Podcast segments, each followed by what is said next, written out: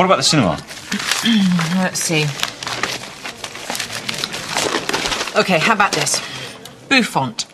Sandra Bullock plays a woman who sets up a tiny hairdresser's in the trenches of the First World War. No. What else? Here we go.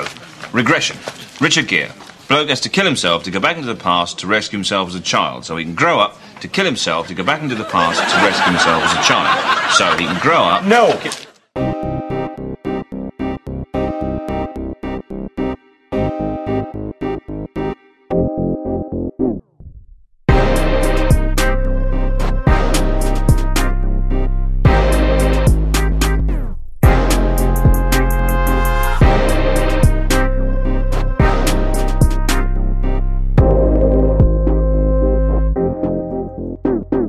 Velkommen til 11.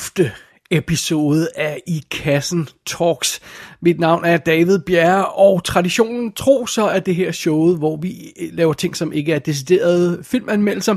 Og vi er jo i Oscarsæsonen i øjeblikket. Den længste Oscarsæson i siden universet startede. Okay, apparently så er det den længste Oscarsæson i 87 år. Det slog jeg sådan op i trivia. Men det føles som den længste Oscar-sæson nogensinde i hvert fald. Vi skulle tage stilling til 14 måneders film, og showet her, som lige er løbet af stablen, det kom altså 441 dage, hvis jeg har talt rigtigt, efter forrige Oscar-show. Så det er jo en unik situation. Men sådan er det. Vi kom igennem Oscar-sæsonen, vi overlevede det hele, tror jeg. Og nu skal vi altså bare lige rappe den her 93. 20. Oscar sæson op. Det skal vi lige binde en fin sløjfe på. Hvis jeg brøller lidt i dag, så er det fordi jeg er super groggy, og jeg har siddet op og set Oscar hele natten. Men vi skal jo levere det i Kassen Talkshow, der er ikke noget at gøre, så vi må bare gå i gang med det. Så det vi har tilbage i den her Oscar sæson, og det vi skal snakke om i det her I Kassen Talks 11, det er to ting. Hvem vandt Oscars, og hvordan gik selve showet? For det er jo noget, vi har været meget spændte på. Så det er temaet for det her program, så der er vel ikke andet at gøre, end bare starte fra en ende af at gå i gang med vinderne. Hvem vandt årets Oscars? Mommy's going to the beauty parlor, darling. But I'm leaving you with your favorite friend, Roger. He's going to take very, very good care of you. Because if he doesn't, he's going back to the science lab. Please, don't worry. Whatever you say, yes, ma'am, aye, aye, sir, okie dokie. Why, I'll take care of him like he was my own brother. Or my own sister. Ow! Or my brother's sister. Or my second cousin, who is twice removed from his place. Or my ninth cousin, who is 9 times removed from his place outside. Alrighty, vi starter, som vi plejer, med kortfilmene, og vi gør det her relativt hurtigt. Vi skal ikke sådan snakke alle 23 kategorier igennem igen i detaljer. Nu skal vi bare have fat i, hvem der vandt, og sådan lige snakke lidt om det. Så det går nok alt sammen. Vi starter med bedste animeret kortfilm, og her var det jo simpelthen If Anything Happens, I Love You, der vandt. Det var også den, der var den klare favorit. Det var den, bookierne havde, det var den, alle pundits havde, og det var den, vi sådan troede ville vinde. Men der var jo altid mulighed for en lille spoiler. De her kortfilmkategorier er notorisk svære at forudse, og jeg fik rent faktisk set opera-kortfilmen, som jeg ikke havde set, da vi snakkede om Oscar sidste gang i forbindelse med I Kassen Talks 9 og 10. Jeg føler som om, vi snakkede det her forever, men sidst vi snakkede om de kortfilm her, der havde jeg ikke fået set opera endnu. Det har jeg så gjort i mellemtiden, og den var fantastisk, og jeg havde lidt håbet, at den ville lave en surprise og gå ind og vinde, men ja, det kom altså ikke til at ske. So be it. Næste kategori er bedste live-action kortfilm. Der var det Two Distant Strangers, der vandt. Og Det var også favoritten der, for mange pundits i hvert fald. Det sådan ligget mellem The Letter Room, som bookierne havde, og så var der nogle pundits, der begyndte at skifte over til Two Distant Strangers. Der var også nogen, der snakkede om Feeling Through, der begyndte sådan at være lidt model i det hele. Men så her til sidst, der var det altså Two Distant Strangers, der endte med at vinde. Det var også den, der passede bedst på tiden, fordi det er den her Black Lives Matter film, og i øvrigt synes jeg, den var absolut fantastisk, og den helt klart den mest fortjente vinder af dem, jeg havde set her. Og så den vandt, og jeg rent faktisk fordi vores kære lytter Ask Hasselbalg, som nogle gange stikker lidt til mig, han sagde, at han havde sat penge på den, og var skuffet over, efter han havde set filmen, så tænker jeg, jeg bliver altså også nødt til at sætte lidt penge på, så jeg sat rent faktisk 100 kroner på Two Distant Strangers, og den vandt jeg på oddset. Jeg kan ikke huske, om det var 270 kroner i vand, eller sådan noget. Det var meget sjovt. Så lidt addet ekstra spændingsmoment her i Oscar-ræset. Så det var simpelthen det. Det var Two Distant Strangers, der vandt bedste live action kortfilm, og den ligger altså på Netflix. Den kan ses der. Det kan If Anything Happens, I Love You også i øvrigt. Så den er absolut værd at se. Så endelig gå i gang med det. Alright, fair enough. Den sidste kortfilmkategori er bedste dokumentar-kortfilm, og her har vi faktisk en surprise, aftens første surprise, ikke Oscar-aftens kronologisk, men det her shows første surprise. For det var Colette, der vandt. Det var den her, der handlede om den her gamle dame, der tog tilbage til Tyskland for at se der, hvor hendes bror blev slået ihjel i KZ-lejre. Og der var snak om alle mulige andre, film, A Love Song for Latasha, som lå på Netflix, det var den, der ligesom lå bedst i svinget. A Concerto is a Conversation, var der også snak om, også fordi den har det her element af to sorte karakterer, og altså, det var altså meget fint. Og så var der Do Not Split fra Hong Kong, som var oppe i tiden, fordi Kina ikke ville vise det her show, Oscar-show, fordi den var nomineret, blandt andet med også nogle andre ting, men så under omstændighed, det lå ligesom i kortene, at der kunne være en surprise her, og det var ikke sikkert, det var Love Song for Latasha, der kunne vinde. Det kunne også være Concerto, det kunne også være Do Not Split. Der var næsten ingen, der havde Colette. Der var et par stykker, men der er altid et par stykker, der har, lige meget hvilken der film der vinder, så der er altid et par stykker, der har en eller anden pundit, der siger, ja, det havde jeg forudset. Der er ingen, der ved noget, så man tager et gamble, og nogle gange har man ret. Det er altså meget fint. Den gav altså pengene 9 gange igen, Colette, da jeg tjekkede de her Oscar odds sidst. Så hvis man havde sat pengene på den, så havde man altså kunne vinde nogle gode penge. Så det var sådan showets første sådan overraskelse her. Alrighty.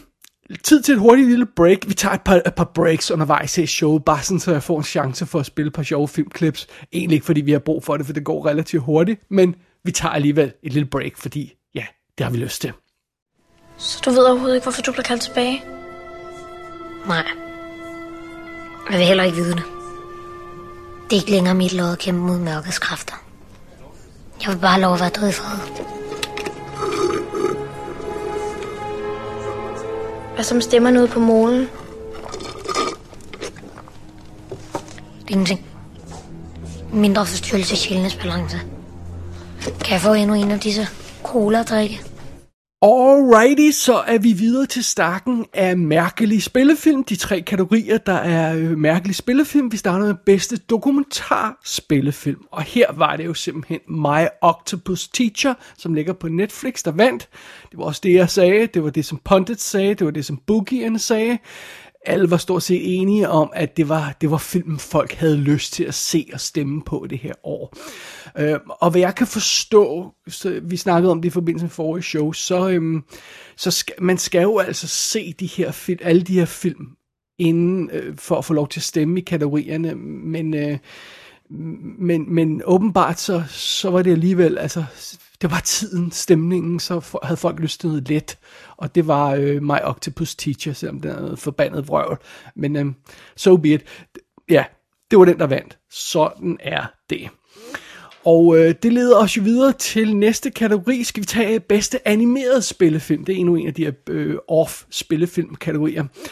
Og der var det selvfølgelig Soul, der vandt. Pixar, Disney Soul. Det var ingen overraskelse. Det var den, alle sagde. Det var den, der havde nærmest de dårligste odds overhovedet. 1,04. Så man vandt ikke meget ved at satse på den, så det er fair nok. Men altså, det var, ja, det lå i kortene. Det var Soul, der var ingen overraskelse der. Og så går vi videre til bedste internationale film, eller bedste udenlandske film, som den plejer at hedde. Og der var det jo selvfølgelig, vi havde dansk bidrag. Der var Druk, Another Round, som kunne gå hen og vinde der. Og det var den klokkekar-favorit. Det var den, alle troede. Det var den, bookieren troede. Det var den, pundits troede. Der var ikke nogen, der rigtig tvivlede på, at det ville lykkes. Og det gjorde det simpelthen også. Så den kære Thomas Vinterberg, han vandt jo en Oscar for den her film. Og han havde en fin tale. Den vender vi tilbage til lidt senere, når vi snakker om selve showet. Men man kunne fornemme, at der var en kærlighed til den her film i rummet. Og det, ja, så det, ja, det var en god ting. Sådan er det. Og med de ord, så er vi altså færdige med de mærkelige kategorier. De mærkelige spillefilmskategorier. Så nu går vi hen mod lyd og musik. I was born by the river in a little tent. Oh, and just like the river I've been running ever since. It's been a long time coming. But I know change gonna come. Oh yes it will. Vi starter med bedste sangkategorien, og her har vi faktisk endnu en overraskelse af større eller mindre grad, lidt afhængig af, hvordan man ser på det. Det lå sådan lidt i kortene, at det var One Night in Miami, der skulle vinde, som havde den her sang Speak Now, der var super cool og virkede relevant i tiden. Så var der også dem, der mente, at Húsavík fra Eurovision Song Contest skulle hen og vinde. Dels fordi det rent faktisk var en god sang, da jeg sådan fik hørt den ordentligt, så må jeg indrømme, jeg blev ret begejstret for den. Og så, men så et plus for den sang var jo det her med, at den rent faktisk bliver fremført i filmen. Den er ikke bare en end-credit sang, men minus var, at Will Ferrell, han sidder med en åndssvag peruk i baggrunden, når den sang bliver udført. Så det var sådan lidt, okay, kan Húsavík gå ind og tage prisen fra Speak Now, og så lave en lille overraskelse der? Nej, det kunne den ikke, fordi det var en helt anden film, sang, der vandt. Det var, hvad hedder det? Det var Fight for You fra Judas and the Black Messiah, der endte med at vinde. Og det var der altså ikke rigtig nogen, der havde. Igen, der er altid en eller anden pundit et eller andet sted, der synes, at der rammer plet på et eller andet. Men så når jeg siger det på den måde, så mener jeg sådan generelt. Men generelt var der ingen Oscar-gættere, der havde det. Det var en mega overraskelse. Og det var der, nu fik jeg ikke lige skrevet odds ned på den rent faktisk, fordi den var så langt nede i listen, at jeg ikke gad at skrive odds ned på den. Men der kunne man altså også have vundet nogle penge, hvis man havde satset på Fight for You fra Judas and the Black Messiah. Alrighty, så går vi videre til bedste musik, tror jeg. Ja. Og der var det jo altså Soul, der vandt prisen der. Trent Reznor, Atticus Ross og John Batiste. Og endnu en klokkeklar sejr til Soul. Næsten lige så klokkeklar som bedste animerede spillefilm. Prisen den vandt. Så ja, der er ikke så forfærdeligt meget mere at sige om det. Det var bare sådan, det lå i kortene, og det var sådan, det skulle være, og det var perfekt. Det leder os videre til bedste lydkategorien, og her var det altså Sound of Metal, der vandt. Og Det er jo meget sjovt, fordi det lå også lidt i korten, og jeg tror ikke, jeg fik snakket om det i forrige show, men da jeg fik sådan kigget lidt nærmere på statsene, så er det altså de sidste 7 år før det her, at der har været noget kombination mellem lyd og klipning, og Sound of Metal lå også ret godt i svinget til bedste klipning, så hvis man troede, den vandt bedste klipning, ville den nok også vinde bedste lyd og vice versa, men der var jo det her med, at lydpriserne, de to lydpriser er kombineret til en i år, så hvordan ville det påvirke noget? Og ja, det påvirkede så ikke noget, fordi det var bare Sound of Metal, der vandt. Og så har vi altså også en meget interessant stat, som nu holder ved. Alle film, der har haft ordet sound i titlen og er nomineret til en Oscar for bedste lyd, har vundet. En film med sound i titlen har aldrig nogensinde tabt lyd-Oscaren. Okay, indrømmet, der er kun 3. Men alligevel, det er stadig imponerende, fordi det er Breaking the Sound Barrier fra 1952, The Sound of Music fra 1965, og nu The Sound of Metal fra 2019. Det er de 3 film med sound i titlen, der har været nomineret til bedste lyd, og de har alle vundet. Så det, sådan er det. Men det var ikke rigtig nogen overraskelse, så so be it. Indtil videre har vi ikke haft så forfærdeligt mange overraskelser. Et par overraskelser, men ikke nogen af de helt revolutionerende. Lad os se, om det kommer senere. There's Moonshine Blues. That's one of them songs that Bessie Smith sings, I believe. Bessie what? I ain't thinking about Bessie. Shit, I told Bessie. Bessie ain't doing nothing but imitate me. What I care about Bessie? I don't care if she sells a million records. She got her people, I got mine. I don't care what nobody else do. Ma was the first, don't you forget it. Nobody said nothing about all that. I'm just saying that's the same I've been doing this sang. A long time, ever since I was a little girl. I don't care what nobody else do. Sure, that's what get me so mad with Irvin. White folks trying to be put out with you all the time. Too cheap to buy you damn Coca-Cola. I let them know it, though. Ma don't stand for no shit. Sure. I want to take your voice and trap it in all them fancy boxes, all them buttons and dials. And then too cheap to buy your Coca-Cola. Don't cost but a nickel a bottle. They don't care nothing about me. All they want is my voice. Vi går videre i showet, og vi går videre til 3 af design-kategorierne. Vi starter med bedste make-up og hår, og det var altså Ma Rainey's Black Bottom, der vandt. Selvom jeg brokkede mig over, at hendes falske bryster ikke så rigtigt ud, og jeg satte mig ned og så nogle screenshots. Jeg havde sådan lidt dårligt samvittighed over at sidde og sige det i forrige show, så jeg satte mig ned for at se nogle klip fra film igen. Og det er altså rigtigt. Det er tydeligt, at hendes store, kæmpe barm, som hænger halvt ned ad maven på Ma Rainey, den altså ikke er en del af Viola Davis' krop. Det kan man altså godt se. Så det synes jeg ikke er specielt imponerende. Men det, der er så imponerende, det er, at eftersom Ma Rainey's Black Bottom vandt den her pris, så er det altså de 2 første kvinder, der nogensinde vinder i make-up-kategorien. Og Mia Neal og Jamaica Wilson, og det er jo selvfølgelig virkelig flot. Og ja, de fleste regnede også med, det ville være den her film, så der var ikke nogen overraskelse der, men det har været et svært filmår, for det har været svært at fornemme, hvad stemningen var på forskellige film, netop fordi der mangler de her offentlige screeninger, der mangler den her snak mellem pundits, så jeg havde fornemmelsen af, at folk ikke rigtig kunne lide Ma Rainey's Black Bottom, ligesom jeg selv ikke kunne, men det er svært at vide, om hvordan det er, og det er svært at vide, hvordan det påvirker nogle af de her kategorier, specielt en kategori som bedste make-up, der tit går til film, som ingen kan lide. Så sådan er det. Suicide Squad, for eksempel. Men ja, den vandt altså alligevel Ma Rainey's Black Bottom. Og det leder os så videre til kostymekategorien, hvor bedste kostymer, og her var det altså også Ma Rainey's Black Bottom, der vandt. Anne Roth, kostymdesigneren, som vist er 200 år gammel, eller i hvert fald 90. Deroppe af, hun vandt altså igen, og det er mega flot. Og så vi snakkede om det i forrige show, det her med, hvor tit matcher make-up og kostymer siden starten på make-up-kategorien 1982. Der var det altså sket 6 gange, og det her, det er så den 7.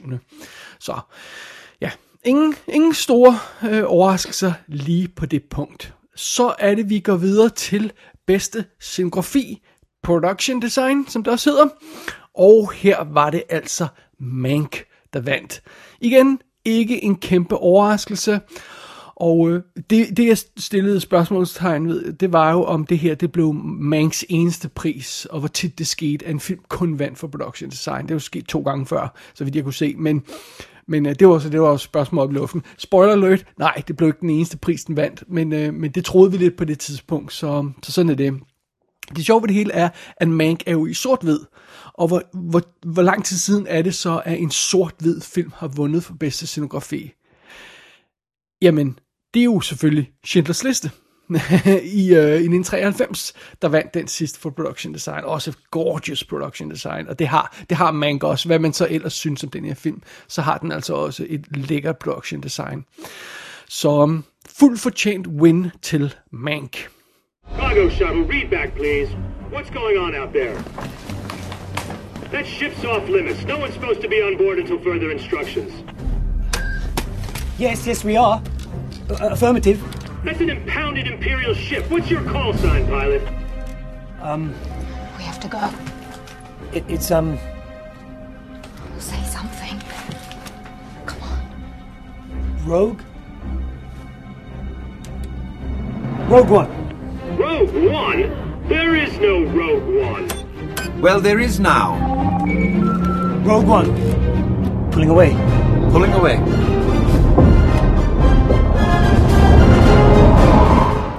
Vi går videre i de tekniske kategorier. Jeg sagde jo, det kommer til at gå hurtigt det her. Vi skal jo videre og snakke om selve showet, og nu har vi også brugt 3,5 timer på at snakke alle de her kategorier igennem mellem kortfilmer og den lange gennemgang i kassen 10 og 9. Så ja, vi kan gøre det her relativt hurtigt. Vi går videre til bedste klipning, og det var jo en interessant kategori, fordi der havde vi jo igen dansk mulighed for et win. Mikkel E.G. Nielsen var nomineret for Sound of Metal, og han vandt. Han vandt prisen, han gik op og modtog den, namecheckede den danske filmskole og den danske filmuddannelse, det var super fedt. Der var lidt tvivl til sidst om det her med, at det var ligesom om, der var sådan en surge helt til sidst for Trial of Chicago 7, om at den muligvis kunne gå ind og tage noget. Og jeg var inde og tjekke de her boogie stats. Da jeg lavede i kassen 10, tror jeg det var, der hed den 1,75 til Sound of Metal og 2,30 odds til Trial of Chicago 7. Da jeg var inde og tjekke dagen før showet, der var de begge to på 1,9. Så de havde altså sidestillet sig, så oddsene havde ændret sig undervejs. Men det var et fluk. Det var et fluk, fordi Sound of Metal endte med at vinde, og det betyder så altså, at det er en af de film, der tager både en lydpris og en klippepris, som i øvrigt film som Ford vs. Ferrari, Bohemian Rhapsody, Dunkirk, Hacksaw Ridge har gjort. Så ja, det var meget imponerende. Alright. Vi skal videre i showet, vi skal videre til, jeg kigger lige på mit papir her, jeg har så mange forfærdeligt mange papirer herinde, vi skal videre til bedste visuelle effekter. Og det var jo altså her, jeg var en lille smule nervøs for, om Tenet ville vinde sin bedste visuelle effekter Oscar, fordi jeg lurede på, om The Midnight Sky, George Clooney's film, ville gå ind og tage den, fordi de ville synes, den var mere fin at stemme på, fordi de ikke kunne lide Tenet. Det kan godt være, at de ikke kan lide Tenet, men den vandt, altså under omstændigheder. Det er jeg super glad for. Det er jo rent faktisk den tredje Chris Nolan-film, der vinder effekter i træk, eller ikke i træk, på kort tid, fordi Dunkirk kommer lige ind i midten der, men vi har Inception og Interstellar har jo også vundet bedste visual effects Oscar til Chris Nolan, og godt for dem, og det var som det skulle være. Det bringer os videre til endnu en visuel pris, nemlig bedste fotografering, og her var det jo altså, at vi var relativt sikre på, at Nomadland ville tage prisen, fordi det var, og det må jeg indrømme, jeg vidste simpelthen ikke, at Joshua James Richards, der var nomineret for Nomadland, jeg vidste simpelthen ikke, han var kæreste med Chloe Zhao, nu kalder jeg hende forkert navn igen, Chloe Zhao, jeg vidste simpelthen ikke, de var kærester, men under andre omstændigheder, de har altså, det lå ligesom i kortene, at han skulle vinde for at have skudt sin kærestes film der, og det gjorde han ikke. Det blev simpelthen Mank, Erik Messerschmidt, der gik ind og vandt prisen for at skyde filmen i sort-hvid, og det er jo imponerende, og det er super flot, og ja, som jeg sagde i forrige Kassen Talks, da jeg optog det show, der havde vi ikke fået at vide, hvem der vandt American Cinematographer-prisen endnu. American Society of Cinematographers, de uddelte deres pris samme dag, som jeg optog det show. Så jeg vidste ikke, hvem der ville vinde der, og det er en vigtig stat lige at holde øje med. Og det var altså Mank, der tog prisen, filmfotografernes egen pris. Så vi burde have vidst, at Mank lå godt i svinget til at vinde Oscar'en også. Men vi blev sådan lullet ind i en tanke om, at Nomadland var den største favorit. Det havde bookmakerne, og det hele, og sådan noget med pundits og alt sådan noget. Men det var altså pludselig Mank, der kom ind fra siden der og tog den. Så sådan er det. Hey Neil. Yeah. Is that I need to go home? Holy shit, whoa, what is this? Are you some kind of psycho or something? Why'd you say that? I just thought that you were... Drunk? Yeah. Really drunk? Fuck. Yeah. Well, I'm not. But that's good, isn't it? I think you should leave. Oh, now you want me to leave? No, I just... I'm really high. Like, I'm really fucking high right now. I don't know what I'm doing. I think you should go. But a second ago, you were determined for me to stay. You were pretty insistent, actually. I'm a nice guy. Are you? I thought we had a connection, I guess. A connection? Okay. What do I do for a living? Sorry, maybe that one's too hard. How old am I? How long have I lived in the city? What are my hobbies? What's my name? Det bringer os videre til de to manuskriptpriser. Vi starter med bedste originale manuskript, og her var det Emerald Fennell, der vandt for Promising Young Woman.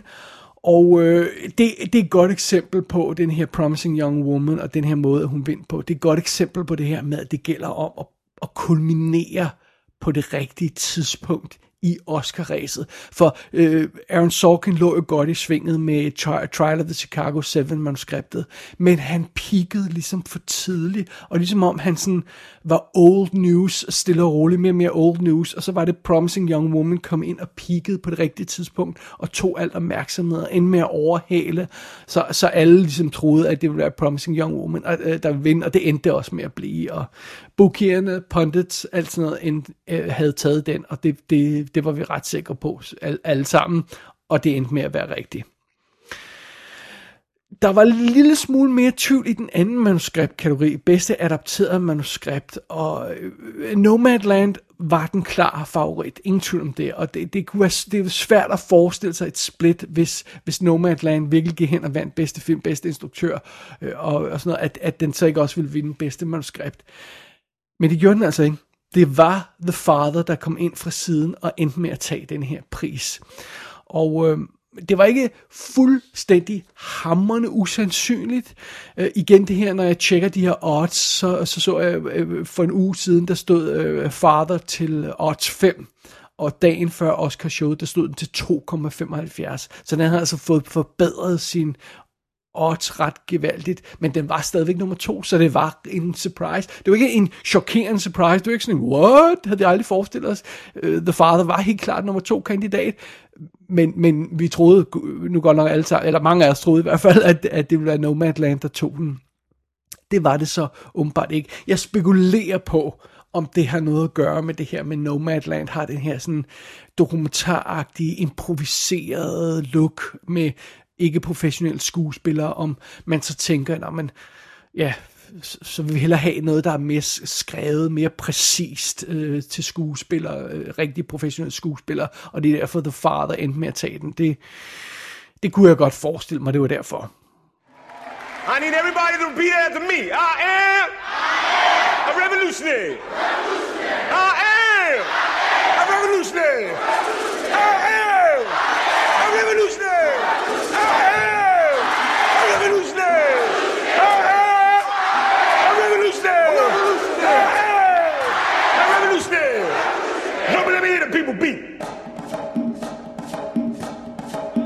This is what we call the people beat. Started in 1966 by Huey Newton and Bobby Seale. It's the beat that manifests in you, the people. They can't never stop the party unless they stop the people. Well, ain't you high? Ain't you high? I'm high off the people. I'm high. I'm high.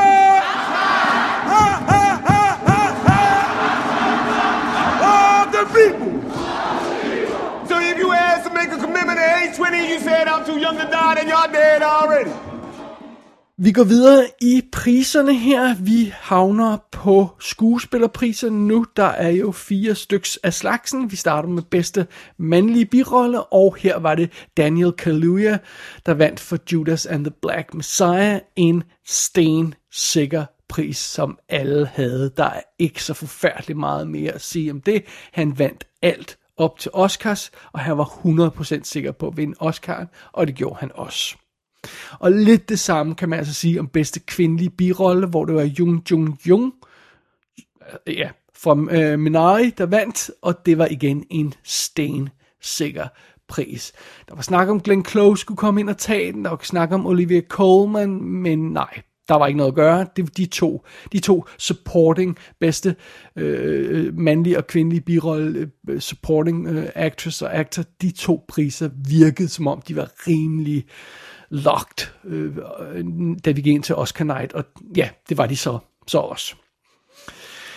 Det bringer os til de to skuespiller lead priser, og her var vi jo også sådan, vi tager lige kvindeprisen bagefter, men vi starter med en mandlig hovedrolle. Der var vi også relativt sikre på, at Chadwick Boseman ville gå ind og vinde prisen for Ma Rainey's Black Bottom, som den tredje skuespiller, der har fået en Oscar efter de var døde.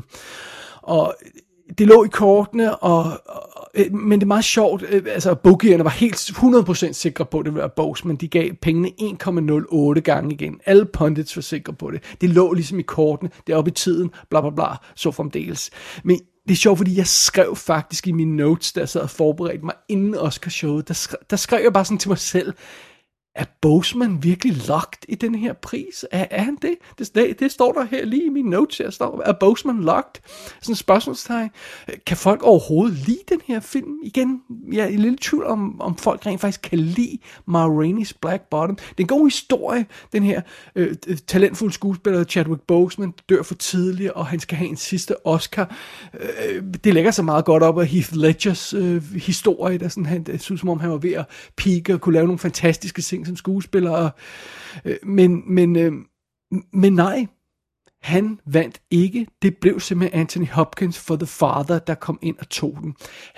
Boseman havde odds 1,08, Hopkins havde odds 7. Der kunne man igen have vundet nogle gode penge, hvis man havde satset. Og det er jo ikke fordi, det var sådan fuldstændig vanvittigt utænkeligt, fordi folk havde helt klart sagt, kan vide, om de ikke bedre kan lide Anthony Hopkins, kan vide, om de ikke hellere vil give den til ham og sådan noget, men Chadwick Boseman, det er once in a lifetime opportunity, han laver i sagens natur ikke en film igen, Chadwick Boseman, så this is it. Og hans enke var der og havde været til alle prisuddelinger, havde lavet tårervædede taler om hendes late husband der, og det lå i korten, at det skulle Oscar da også have, og Oscar skulle da også have sådan en tale fra den tudende enke der, men nej, det var simpelthen Anthony Hopkins, der endte med at vinde den. Det var en rimelig stor overraskelse, selvom det ikke var utænkeligt, så var det fandme en overraskelse. Næste kategori, bedste kvindelige hovedrolle, der var der altså også overraskelse i. Men igen, det var sådan en overraskelse, som har sådan et lille men ved, fordi mange troede, at Carey Mulligan ville vinde for Promising Young Woman. Det var bookiernes gæt, der var flere pundits, der synes det. Og så var der også det her med, at Viola Davis skulle komme ind og vinde for Ma Rainey's Black Bottom, fordi hun vandt SAG-prisen, og hun lå også godt i svinget hos bookierne, og ja, det synes som om, det ville måske være en af de to. Men så var der altså de her folk, der blev ved med at sige, hvad nu, hvis Frances McDormand tager prisen for Nomadland? Hvad nu, hvis hun går ind og tager den? Fordi hvis de virkelig kan lide filmen, hvis man leger med tanken om, at de elsker Nomadland og vil give den bedste film, bedste instruktør, bedste manus, det giver de så ikke, men det troede vi lidt. Hvis man leger med tanken om det, vil det så ikke også falde naturligt til at give Frances McDormand-prisen? Absolut, jo, det ville det. Og det gjorde de også. De gav simpelthen Frances McDormand hendes tredje Oscar. Og det er jo relativt kort tid siden, hun vandt den forrige, så plus at hun også er producer på den her film.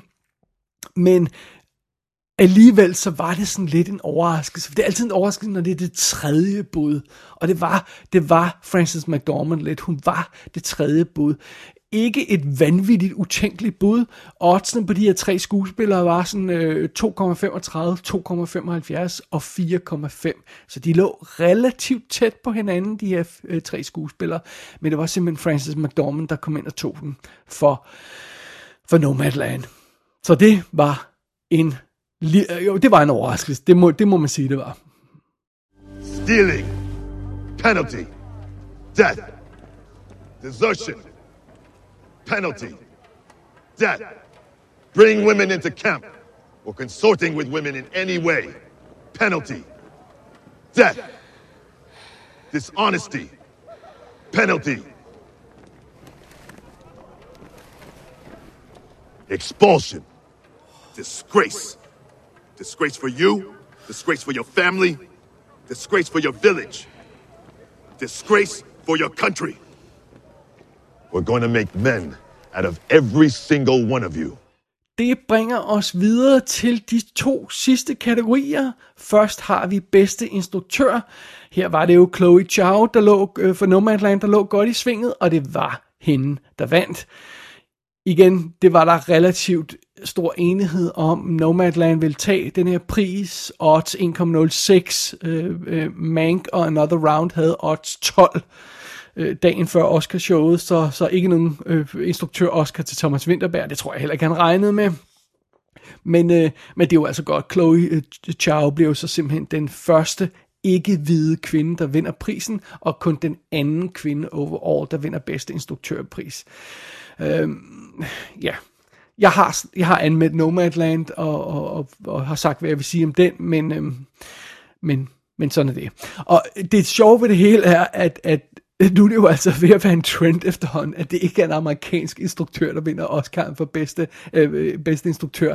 Altså, siden år 2010 er der én amerikansk født instruktør, der har vundet. Det er Damien Chazelle for La La Land. Ellers har vi jo sådan noget som Bong Joon-ho for Parasite, og Cuarón for Roma, og Guillermo del Toro, og hvem vi ellers har. Så det er bare sådan noget. Det er altså ikke amerikansk pris mere, det her bedste instruktørprisen. Det går til de udlandske. So be it.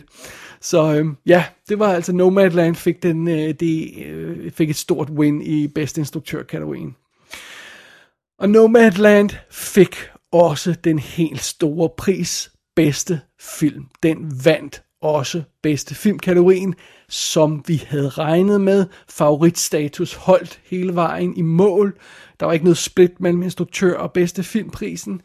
Vi troede, Chloe Zhao måske ville vinde 3 priser. Det gjorde hun ikke. Hun vandt kun 2. Hun vandt ikke for hun vandt, det lå ikke korten. Hun vandt ikke for klipfilmen. Hun vandt så heller ikke manuskriptet, men hun vandt for at producere og for at instruere filmen. Så ja, der var selvfølgelig rygter om, at måske Trial of Chicago 7 alligevel kunne gå ind og imponere, men igen det her med, at det virkede som om, den peakede lidt for tidligt, så det endte altså med at være Nomadland, der tog bedste filmprisen og bedste instruktørprisen, og dermed er det jo aftens store vinder, tror jeg roligt, vi kan sige.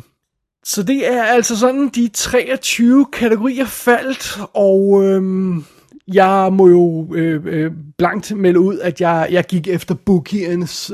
Altså, jeg føler ikke rigtigt, at jeg egentlig har ekspertise til at gætte, hvem der vinder Oscars, andet end jeg kan se, hvad Oscar pundits og hvad bookiernes synes og sådan noget. Man kan se, hvad der er en trend. Jeg sidder jo ikke sådan og laver original research og sidder og sammenligner stats og sådan noget. Jeg ved godt, der er en masse danske Oscar-gættere, der tror, at de selv kommer med deres gæt. Det gør de ikke. Vi lægger os jo op af de amerikanske, og vi ser, hvad trenden er der. Og det er også derfor, at nogle gange så lægger man sig sådan på en lige linje sammen med alle mulige andre, og så tager vi alle sammen fejl, og så får alle sådan cirka 75%, og det gjorde jeg også. Jeg fik 16 rigtigt ud af 23. Det er sådan, det er omkring de 75%. Man skal gamble en lille smule mod tendensen, mod oddsene, for at komme over de der 75%, og for at komme op og få flere rigtige op i nærheden af de 20'erne. Der skal man gamble lidt, og ja, det gjorde jeg ikke. Eller jeg gamblede en lille smule. Jeg gamblede på bedste animeret kortfilm, men ja, det var så et gambling, der mislykkede. Men sådan er det. Og der omstændighed, nu har vi altså fået uddelt de her 23 priser. Det er altså meget fint. Der var en masse kvinder, der vandt priser. Der var en masse ikke-hvide skuespillere, der vandt. Det var super fedt. Der var en god blanding i, uden det virkede sådan påtaget. Og nu skal vi huske at give noget til nogen, der ikke er hvide. Nej, det virkede bare naturligt. Det virkede som om, det var de film, der var oppe i tiden. Og det var de film, folk godt kunne lide. Så det faldt meget godt i hak, det hele. Og hvis vi sådan kigger ud over, hvem der egentlig vandt priserne, jamen så er Nomadland sejrherren her med 3 priser. Bedste film, bedste instruktør, bedste skuespillerinde, og det lægger så meget godt op i den trend, der har været de sidste mange år. Der er altså ikke sweeps på Oscars mere.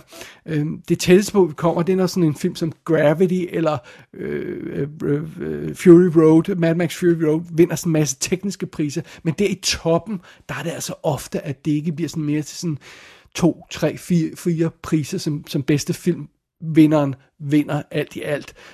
Spotlight vandt kun 2 for eksempel i nyere tid. Så det er sådan trenden er, og Nomadland ligger så meget godt op af den trend.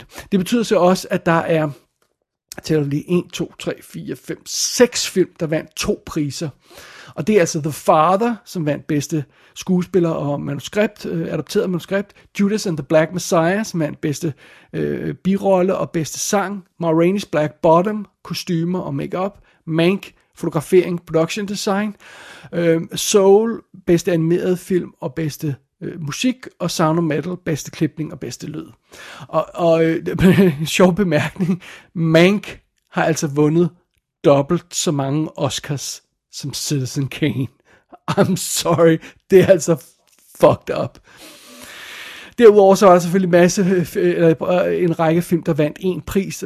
Druk, Minari, Octopus Teacher, Promising Young Woman, Tenet og Trial of the Chicago Fire. Trial of the Chicago Fire, really?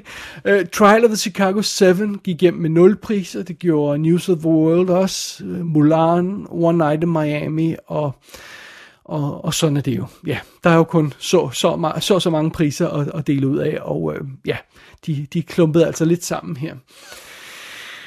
Alrighty, det var selve priserne ved det her års Oscar-uddeling. Men hvad så med selve showet? Det er det, vi skal kaste os over nu. Hvordan var selve showet? You're trading a cow for magic beans. That ended up working. What? The magic beans.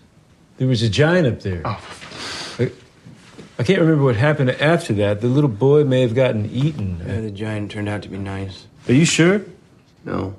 It's almost hard to believe the 7 of us weren't able to end a war. Let me ask you something. You guys should just shake hands. Do you think Chicago would have gone differently if Kennedy got the nomination? Do I? Yeah. Yes, Abby, I do. I think the Irish guys would have sat down with Daley, and yes. I think so, too. Yeah? That's why I was wondering. Weren't you just a little bit happy when the bullet ripped through his head? No Chicago, no Tom Hayden. I was one. Pallbearers, you fucking asshole! That's right! We're not going to jail because of what we did. We're going to jail because of who we are. Think about that the next time you shrug off cultural revolution. We define winning differently, you and I. Well. For det første, når vi nu snakker om Oscar-show her, så vidste vi jo på forhånd, at det ville blive et weird show. Takket være coronaepidemien, som stadigvæk raser, der ville være nogle begrænsninger på, man måtte tænke nye baner, man kunne ikke samles, som man ville gøre før, og de her 3 Oscar-producer, som vi snakkede om sidst, Steven Soderbergh, Stacey Scheer og Jesse Collins, de skulle altså prøve at banke noget, stable noget på benene, der vil være lidt unikt og lidt anderledes i forhold til, hvad vi er vant til. Og de havde åbenbart fået relativt frie hænder til at finde på mærkelige ting, og det udnyttede de bestemt, som vi kan se senere. Det var et meget bizarrt Oscar-show, sådan, alt i alt. Men vi tager det stille og roligt fra en ende af. Først så var der jo altså opvarmningen til selve showet. Vi starter et dansk studie, for bare lige at få det med ganske hurtigt. Michelle Bellacci, hvad hun hedder, Bellacci, som er vært på den danske del af showet. Hun, ja, det kan hun rimelig godt efterhånden. Det er så dejligt awkward, som det skal være, og hun har de sædvanlige modeeksperter inde i studiet. Uffe Buchard, der altid lyder som om han har intet ved om mode. Det er fantastisk. Og så er der filmeksperterne inviteret ind i studiet. Anne Lind Andersen, som jeg ikke kan tåle, som jeg synes er snothammerende dum. Så er der Søren Frellesen, der er en good guy og ikke altid får lov til at sige noget. Det gjorde han i år. Det var skide godt. Så er der skuespilleren Ellen Hillingsø, som til at starte, jeg ved ikke hvorfor de har holdt fast i hende, for hun er elendig til at starte med. Hun har rent faktisk stille og roligt blevet bedre og bedre i løbet af årene og siger nogle relevante ting. Så hun var faktisk meget sympatisk i år. Og så havde vi lyddesigneren Peter Albrechtsen inden, som går meget, meget op i lyd, men egentlig havde nogle gode ting at sige, og havde nogle gode forklaringer undervejs, og det havde Søren Frellesen også. De gjorde det faktisk rigtig godt, de to, så, og så var der en kok, der stod og lavede noget mad der, det virkede sådan lidt, anyway, det er som det plejer at være, det er sådan lidt akavet, lidt bla bla bla, og de skal jo presse det her danske del af showet ind i reklamebreaksene på det amerikanske show, så det er ligesom det plejer at være, det er meget sjovt, det kører på skinner efterhånden. Jeg er glad for, at TV2 viser Oscarshowet. Jeg er glad for, at de sætter det her lille danske studie op og gør det. Så fred være med det. Men det leder os videre til den amerikanske del af pre-showet. De kaldte det Into the Spotlight.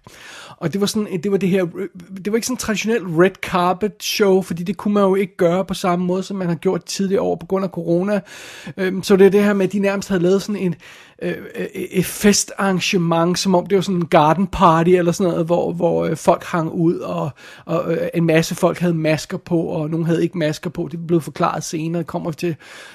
Og det så ud, som om det var hyggeligt. Det så ud, som om folk hyggede sig med at hænge ud. Det var lidt afslappet, og det var lidt mere cool og lidt mindre cringeworthy, end det har været nogle andre år. Der var en god energi, en god vibe i det her pre-show.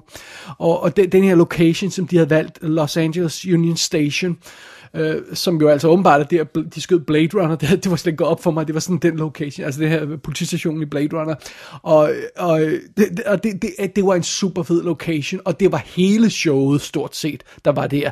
Det virkede som om, at det var bare sådan en lille del af det, der skulle være der, og resten skulle være i The Dolby Theater, men sådan var det altså ikke.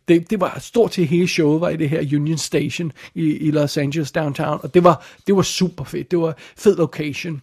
Og så gjorde de jo simpelthen det i det her pre-show Into the Spotlight, at de fremførte alle sangene.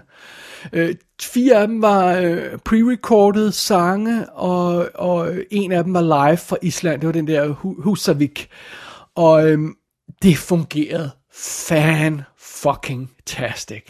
Det var virkelig fedt, at alle de her sange blev spillet stille og roligt i løbet af det her, sådan cirka halvanden times pre-show, og det var en god opvarmning. Det var ikke sådan, at de her sange kommer ind midt i awardshowet og får det hele til at gå i stå, for de fleste af de her sange er sådan relativt stille og roligt normalt, ofte sådan stille ballader eller noget lignende, og det kan være en klods om benet inde i selve awardshowet, men at få det ud her i pre-show, hvor der bare sådan, nu snakker vi lidt med komponisten og sangeren, og nu viser vi klip fra deres fremførsel i det nye Academy Award bygning der, og de kan lave sådan virkelig fancy production design, skyde det på en fed måde, og det fungerede fremragende, og specielt den første sang, Húsavík, der var live fra Island, det var simpelthen, det var genialt, så virkelig god opvarmning på showet, og godt at få de der sange ud af vejen, så de ikke forstyrrede selve showet. Det var fedt. Og så når vi altså til selve showet, og her der er det altså nu, så er det sådan, at Steven Soderbergh og hans team skal træde ind og virkelig vise, hvad de dur til. Og det de gjorde, det var simpelthen, at Regina King, hun blev introduceret, det er jo hende, der har instrueret One Night in Miami, hun vandt jo Oscar for If Beale Street Could Talk, og hun vandt for Emmy, eller Gold, hvad fanden det var, for Watchmen tv-serien. Hun skulle ligesom være den første, vi mødte. Hun tog simpelthen sin Oscar, og så tonsede hun afsted mod der, hvor selve showet skulle være, så hun skulle gå igennem hele den her Union Station, halløjsa, og det her område ude omkring. Så hun gik simpelthen gennem det her område, mens Steadicam fulgte efter hende. Det var skudt i widescreen, der kom credits på undervejs, så lige en credits-sekvens på en film, introducing, starring, directed by, og sådan noget. Det var helt vildt godt. Steven Soderbergh, han sagde, at vi ville få et filmisk show, og det fik vi altså. Vi fik en rigtig credits-sekvens i starten af Oscarshowet med credits på, og med Regina King, der bare gik igennem det her Union Station og så ud, som om hun var en fucking badass og ejede hele stedet. Hun var simpelthen så cool, og så går hun så ind hele vejen ind i det her arrangement, hvor de har sådan det her lille area, hvor selve showet blev holdt, og så går hun ind i det, og så præsenterer hun showet, og var introduktionsvært, om jeg så må sige, og Det var fantastisk, og det var simpelthen, det, selve setupet for det her show, det var sådan et relativt lille intim område, der var ligesom sådan afgrænset med sådan nogle gardiner eller sådan noget, sådan inde i det her Union Station, så det føltes sådan meget intimt, og så var der alle de her små borde, hvor folk sad ved, fordi der var kun de nominerede, og så en gæst hver, ikke noget publikum, så det føltes lidt som sådan en Golden Globe. Og Questlove, han var DJ live, der spillede der var ikke noget kæmpe band, så han stod og spillede musik, og så kom Regina King ind, og så startede hun showet, og stærk sort kvinde med en troværdig stemme, det var virkelig fucking godt, og hun snakkede om corona, og nu, vi har gjort det sådan her, der var sådan lidt praktisk information, vi har masker på, når vi ikke er på, og vi har masker af, når vi er på, og alt sådan noget, ligesom vi skyder film, og så fik hun også name-checket George Floyd retssagen, hvor hun nævnte, at hun var pissed, men det var godt, at der var faldet en rigtig dom, og så var showet i gang, og det var en fabelagtig start. En af de bedste starter i nyere tid. Helt op i nærheden af Justin Timberlake, der sang sanger. Det var virkelig en fed start på showet. Og så gik selve showet i gang, og det var en sjov vibe, der var på Oscarshowet i år, det her 93. 20. Oscarshow, fordi det var sådan mere intimt, det var mere lille, og man havde gjort nogle ting, der gjorde, at det føltes lidt anderledes. Det føltes lidt mere seriøst, det føltes lidt mere ægte, det føltes ikke så Hollywood-fake. Man viste ingen filmklip undervejs. Nærmest ingen filmklip i hvert fald. Det var virkelig spøjst, og det er meget sjov idé, men det gør jo, at folk, der ikke kender de her Oscar-film, er fuldstændig fucking lost. De aner ikke, hvad Minari er. De aner ikke, hvad nogle af de her ting er. Så det var ikke så godt. Det var ikke et inviterende show for folk, der bare sådan casual filmfans. Min mor, hvis hun sad og så det her show, så ville hun jo ikke ane, hvad der var for nogle film, der var nomineret. Overhovedet. Hun har ikke engang hørt om dem. Hun hører ikke om hovedparten af de her, før jeg tager dem med hjem til filmaften. Men sådan er det. Når det er sagt, så de gjorde i stedet var faktisk meget cool. De gjorde simpelthen det, at når de her presenters stillede sig op, så snakkede de om de nominerede og viste, fortalte historier om den og den startede med at arbejde i en biograf, og den og den gjorde det og det, den og den var runner på filmen, og det virkede virkelig godt. Nogle steder virkede det exceptionelt godt, andre steder så var det sådan lidt, okay, men det var en sjov, igen det her, det blev mere intimt, og det blev mere snaksaligt, og det blev mere sådan lidt nærværende, og det virkede godt, men vi savnede filmklippene virkelig meget. Det der var i stedet for var godt, men vi savner stadig filmklippene. Og så kørte aftenen simpelthen stille og roligt. Altså det her med, der var ofte sådan en presenter, der kom ind, og så tog for eksempel to kategorier. Det gjorde hovedparten af dem, simpelthen for at formindske antallet af presenters. Nogle gange føltes det en lille smule rushed, at de her kategorier blev læst hurtigt op, og man fornemmer nogle gange, at folk måske ikke var helt forberedt på, hvordan det ville forløbe, og det var ligesom om, alle ikke gjorde det på samme måde, sådan så at nogle gange så virkede det som om, glemte den der skuespiller, at de skulle gøre det og det, og sige alle filmene, og anyway, det forløb nu, som det gjorde, og det føltes en lille smule rush nogle gange, og sådan var det, men så var det jo altså, man annoncerede vinderne, og så kom de op og fik lov til at snakke, og alle vinderne fik lov til at snakke, lige så længe, som de havde lyst til. Thomas Vinterberg, jeg har ikke timet det, men det føles som om, han holdt den længste tale. Det var meget langt, men det var godt. Men der var altså ingen, der begyndte at spille musik, når der var gået 30 sekunder, og skulle have de her folk af scenen. Det var der ikke. De fik bare lov til at snakke. Og det resulterede i nogle gode og rørende momenter, nogle gode taler, og nogle af de her folk, som havde noget på hjertet, de kunne få lov til at sige det. Og det resulterede også i, at Daniel Kaluuya kunne få lov til at snakke om hans forældre, der havde sex, fordi ellers havde han ikke have været eksisteret. Det var helt vildt sjovt. Og det betød altså også, at Vinterberg han kunne stille sig op og holde en virkelig, virkelig rørende tale, hvor han fortalte om det her med sin datter. Og det, ja, det virkede virkelig godt. Så showet her startede rigtig, rigtig solidt og godt, og der var rigtig mange gode ting, der virkede rigtig, rigtig godt i det her 93. 20. Oscarshow. Men stille og roligt, så begyndte der altså også at være sådan nogle lidt besynderlige ting, og ting, der kørte lidt af sporet. For eksempel det her med at få Bong Joon-ho til at introducere, var det bedste instruktørprisen hans? Jeg er så forvirret i øjeblikket, så jeg tror, det var det bedste instruktørprisen, han fik lov til at uddele. Og han stillede sig op og begyndte at snakke koreansk. længe. Og han gik hen mod kameraet og snakkede koreansk, og blev ved med at snakke koreansk. Og man tænker, det forstår jeg da godt nok ikke så meget af. Og efter et stykke tid, så kører kameraet ud til siden og fanger hans tolk, som så begynder at fortælle alt, hvad han lige har sagt, og oversætte det. Og det er virkelig, det var en flot designet sekvens, men det virker en lille smule spøjst. Så der var sådan nogle underlige ting, og så det her med, at der manglede filmklip, blev mere og mere irriterende undervejs i showet. Og det mest specielle spøjse ved det her, det var, at der rent faktisk pludselig var filmklip til de animerede film. Og vi savnede løbende klip til alle de her ting, der blev snakket om.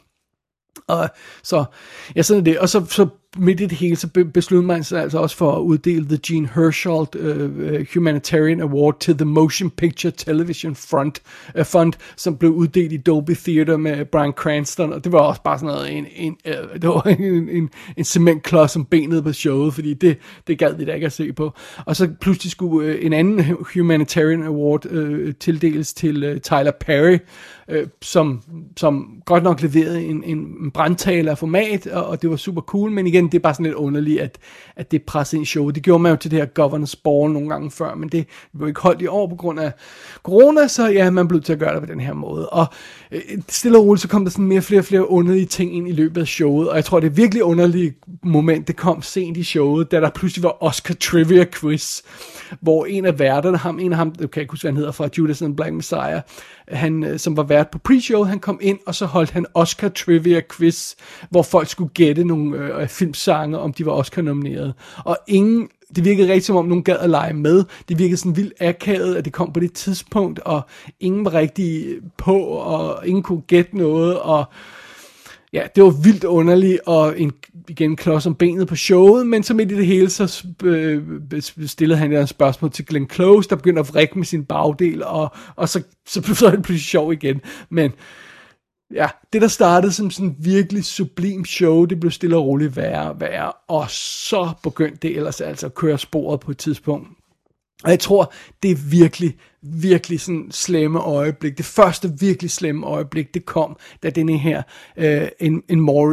In Memoriam præsentation kom, hvor de præsenterer dem, der er døde i løbet af året. Og der har altså været en del, og jeg tror ikke, det er på grund af corona, det er bare sådan, at der har bare været en del i år, som man kender. Og den her sekvens, den kørte simpelthen så hurtigt. De valgte en helt forkert sang. Jeg kan ikke huske, hvad det var for en sang, men det var sådan en sang, der overhovedet ikke havde den her stemningsfulde, langsom vibe, som man normalt har ved det her. Og normalt så viser man sådan en sekvens, hvor man viser skuespillere, måske ser klip fra film, man ser scenografer og producer, alle mulige andre folk, der er døde i løbet af året. Og den her sekvens, den ræsede så hurtigt afsted. Jeg kunne nærmest dårligt nå at læse navnet på den her person, der var død, og før den næste person kom på. Og jeg kunne slet ikke nå at reflektere over de her folk, der var gået tabt. Det var så upassende at gøre det på den måde. Det var virkelig, virkelig, virkelig stor fejl. Og det var den første mega brøler, som det her Oscar-showet lavede. Og så kom den næste mega brøler, og det var, at, og det var aftens mest vanvittige øjeblik, at bedste film Oscaren blev uddelt som den tredje sidste. Og det fungerede overhovedet ikke på noget plan. Og det er åbenbart ikke første gang, at man har gjort det. I tidens morgen har man uddelt bedste film Oscar'en tidligere, og der har også været nogle gange noget, hvor der var en special award efter bedste film Oscar'en, eller andet stil der. Men i sidste mange år i nyere tid har det jo selvfølgelig været bedste film Oscar'en, der er den sidste. Man uddeler bedste film Oscar'en, hele crewet kommer op på scenen, de siger tak, og så kommer verden og siger tak for i år. Det var vores show. Det virker perfekt. Well, det kunne man ikke gøre her, fordi det var den tredje sidste pris, så hele Nomadland-holdet kom op, og Chloe Zhao sagde noget, og så introducerede hun Frances McDormand som here's Fern, og så sagde Frances McDormand, nej, jeg er ikke Fern, og så lød som om hun var irriteret, og så begyndte hun at råse med uld på et tidspunkt, hvilket ingen forstod, og vildt mærkeligt. Og så efter den her bedste film award, så var det altså de to skuespillerpriser, der skulle uddeles. Og det var Renée Zellweger, der kom ind og præsenterede kvindernes pris, Plejer man ikke at skifte om, sådan, så det er en mand, der introducerer kvindernes pris og omvendt? Nå, anyway, det var Renée Zellweger, der kom ind og præsenterede kvindernes pris, og Frances McDormand vandt den. Det var der ingen, der rigtig troede. Det var lidt overrasket, og hun gad ikke rigtig at sige noget. Hendes tale, da hun vandt for Three Billboards, var fantastisk, og fik hele salen op at køre. Her var hun sådan lidt mopset. Hej. Vildt underligt. Og så kom Joaquin Phoenix ind for at præsentere bedste mandlige hovedrolle. Og han sagde, nej, jeg gider ikke rigtig at sige det, jeg havde forberedt. Det er der ikke rigtig nogen grund til mere. Så egentlig så uddeler jeg bare prisen, hej. Og så vandt Anthony Hopkins prisen, og han var der ikke. Og så sluttede showet. Det var en katastrofe. Altså, vi snakker om et bizart moment, der er helt oppe i nærheden af La La Land Moonlight-fiaskoen. Men den var jo sådan lidt sjov, der kunne folk ligesom grine af det, og forkert kuverter, der var charme, og der var lidt drama og humor, og folk forklarede det, og det blev sådan sjov. Det var sådan en sjov afslutning på showet, selvom det sikkert ikke var så sjovt for La La Land-produceren, så var det der moment med La La Land og Moonlight-forvekslingen, det var sjovt, og det var mindeværdigt. Det her, det var en nederen, flad prut uden lige. De må jo have troet, at Chadwick Boseman ville vinde. Det var vel derfor, de gemte bedste mandlige hovedrolle til sidst. Men som Scott Feinberg, som en af de Oscar-pundits også skrev, nu ved vi i hvert fald med garanti, at Oscar-produceren ikke ved, hvem der vinder. Fordi hvis de havde vidst det, så havde de fanden fuck med ikke sluttet med den pris, hvor Anthony Hopkins ikke engang var der. Så hvis vi skulle være, der skulle nogen som helst tvivl om Oscar-produceren ved, hvem der vinder, når de sådan for eksempel finder en bestemt person til at introducere en kategori, eller lægger en kategori på en bestemt måde, det ved de ikke. Fordi så havde de fandme ikke gjort det sådan. Det var simpelthen... Og der er jo ingen vært i det her show mere. Det har der ikke været de sidste 3 år. Så der var ingen til at ligesom, samle op på tråden og bringe det hele sammen og sige, nå okay, og Chadwick Boseman siger vi farvel til, og Anthony Hopkins, det var godt, du vandt, og alt sådan noget der. Nej, det var bare sådan, nå men her er DJ Questlove, hej, festen fortsætter om lidt, the end. Så bizart, så... mærkelig, måske er det virkelig meget passende afslutning på det her bizarre filmår med corona og alle mulige ting, der bare er gået i shit, og så tænker man, jamen så går det her Oscar-show i hvert fald også i shit, og okay, og der var sådan en officiel aftershow også, som jeg ikke kan huske, hvad de kaldte, fordi jeg gik i seng, jeg gad simpelthen ikke mere, det var sluttet done, det var så antiklimaktisk til sidst og sidde der, og så det her med bedste film, og så gad Frances McDormand ikke sige noget, og så gad Joaquin Phoenix ikke sige noget, og så gad Anthony Hopkins ikke at dukke op. Altså, det ville løbe ud i sandet simpelthen, og det var en katastrofe. Jeg tror godt, at nogle af de andre problemer undervejs kunne være blevet løst, hvis det havde haft en fantastisk finale. Men det havde det altså ikke. Så... det var afslutningen på 93's 20. Oscarshow. Startede fantastisk. Havde nogle gode ting undervejs, som jeg gerne ville have, man fortsatte med at gøre. Men det gik stille og roligt af sporet, og endte med en katastrofal afsporing uden lige, der simpelthen gør det til et af de mest katastrofale show. Sådan alt andet lige, når man ser, over en, altså, ser hele showet som en helhed, så må det betegnes som et af de mest katastrofale show i nyere tid. Det var... ikke kønt. Så. Det var altså slut på Oscarsæsonen. Det var sådan, som den 93. 20. Oscarsæson sluttede. Her i Danmark kan vi jo sidde og være glade. Vi vandt bedste filmprisen, vi vandt en klipperpris, og det er altså meget fint, men også det her med Nomadland er den store vinder. Den her lille, stille... film om stille eksistenser, det var, ja, jo hurtigere vi er færdige med den her Oscar-sæson, jo bedre, og med de her ord, så betyder vi, at vi er færdige med den 93. 20. Oscar-sæson, vi er færdige og done, det var det, så det må være de sidste ord om det.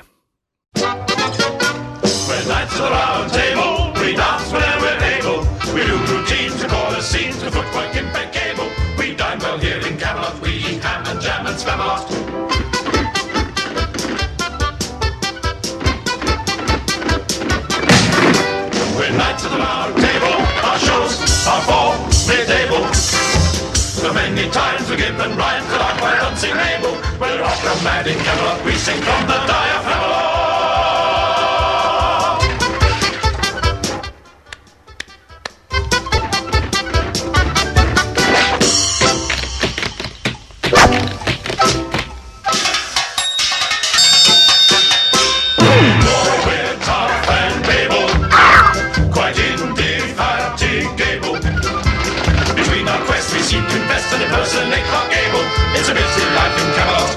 I have to push the pram a lot. No, on second thoughts, let's not go to Camelot. It is a silly place. Right. Puha. Vi overlevede. Det lykkedes. Vi er videre. Vi er i live. Jeg er godt nok groggy her. Og det er jo ikke, fordi jeg ikke har sovet. Jeg så showet og gik i seng og har sovet mine 6 timer og stået op igen, og så stille og roligt lavet research, skrevet showet, og nu optager det. Men man er stadigvæk sådan helt groggy efter den der lange aften, og den der mærkelige aften, hvis jeg har glemt et eller andet, eller overset et eller andet trivia, eller glemt at sige noget, så undskylder jeg meget, men det er altså simpelthen bare situationen i øjeblikket. Det er simpelthen over and done, færdig med det her, Oscar. Nu må vi videre. Så et kig mod fremtiden, altså det 94's 20. Oscar show, det bliver jo så formodet næste år. For nogle år siden så annoncerede de jo de kommende 3-4 Oscar shows, og der sagde de jo, at det her Oscar show, 93's 20. Oscar show, ville være i februar. Det blev det så ikke, det blev i april. Og samtidig annoncerede de, at det 94's 20. Oscar show ville være 27. februar 2022. Om det bliver det ved vi simpelthen ikke, fordi nu har vi jo taget 2 måneder af 2021 og gjort det til en del af 2020-filmåret. Så det vil sige, at hvis vi går tilbage til normal nu, så har vi altså en kvalificeringsperiode på næste Oscar-år, der kun er 10 måneder. Og det bliver da en lille smule underligt.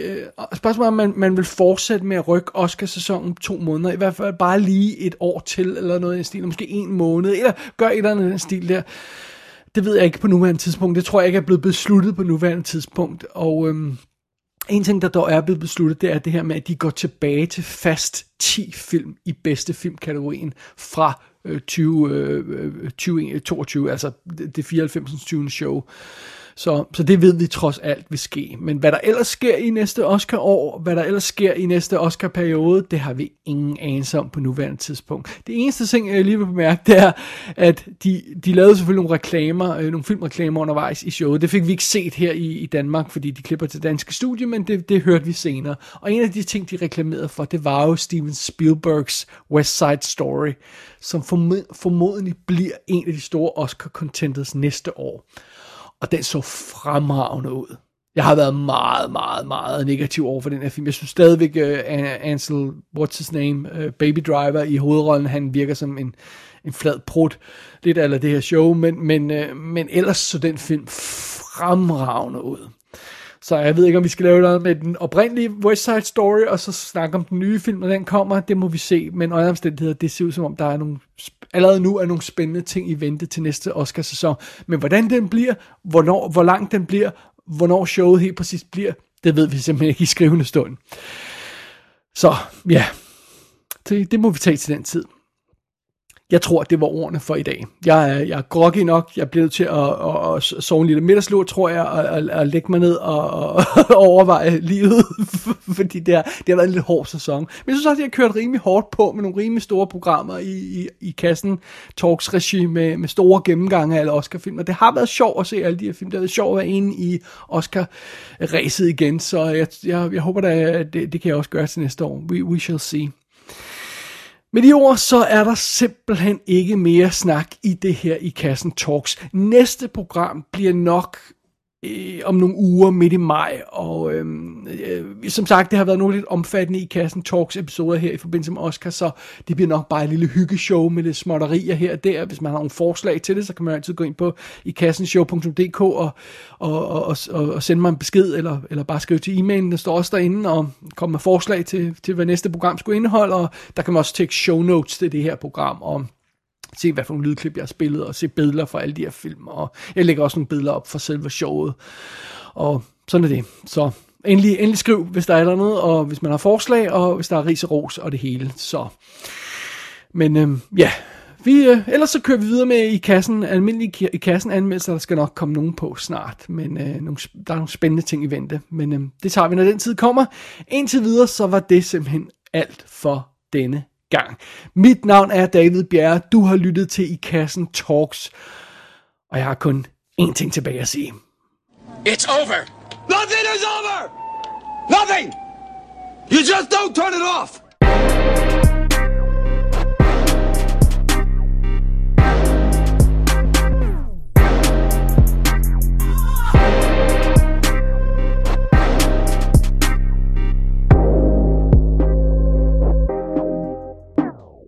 You don't even care about the rivalry. No, but you do, David.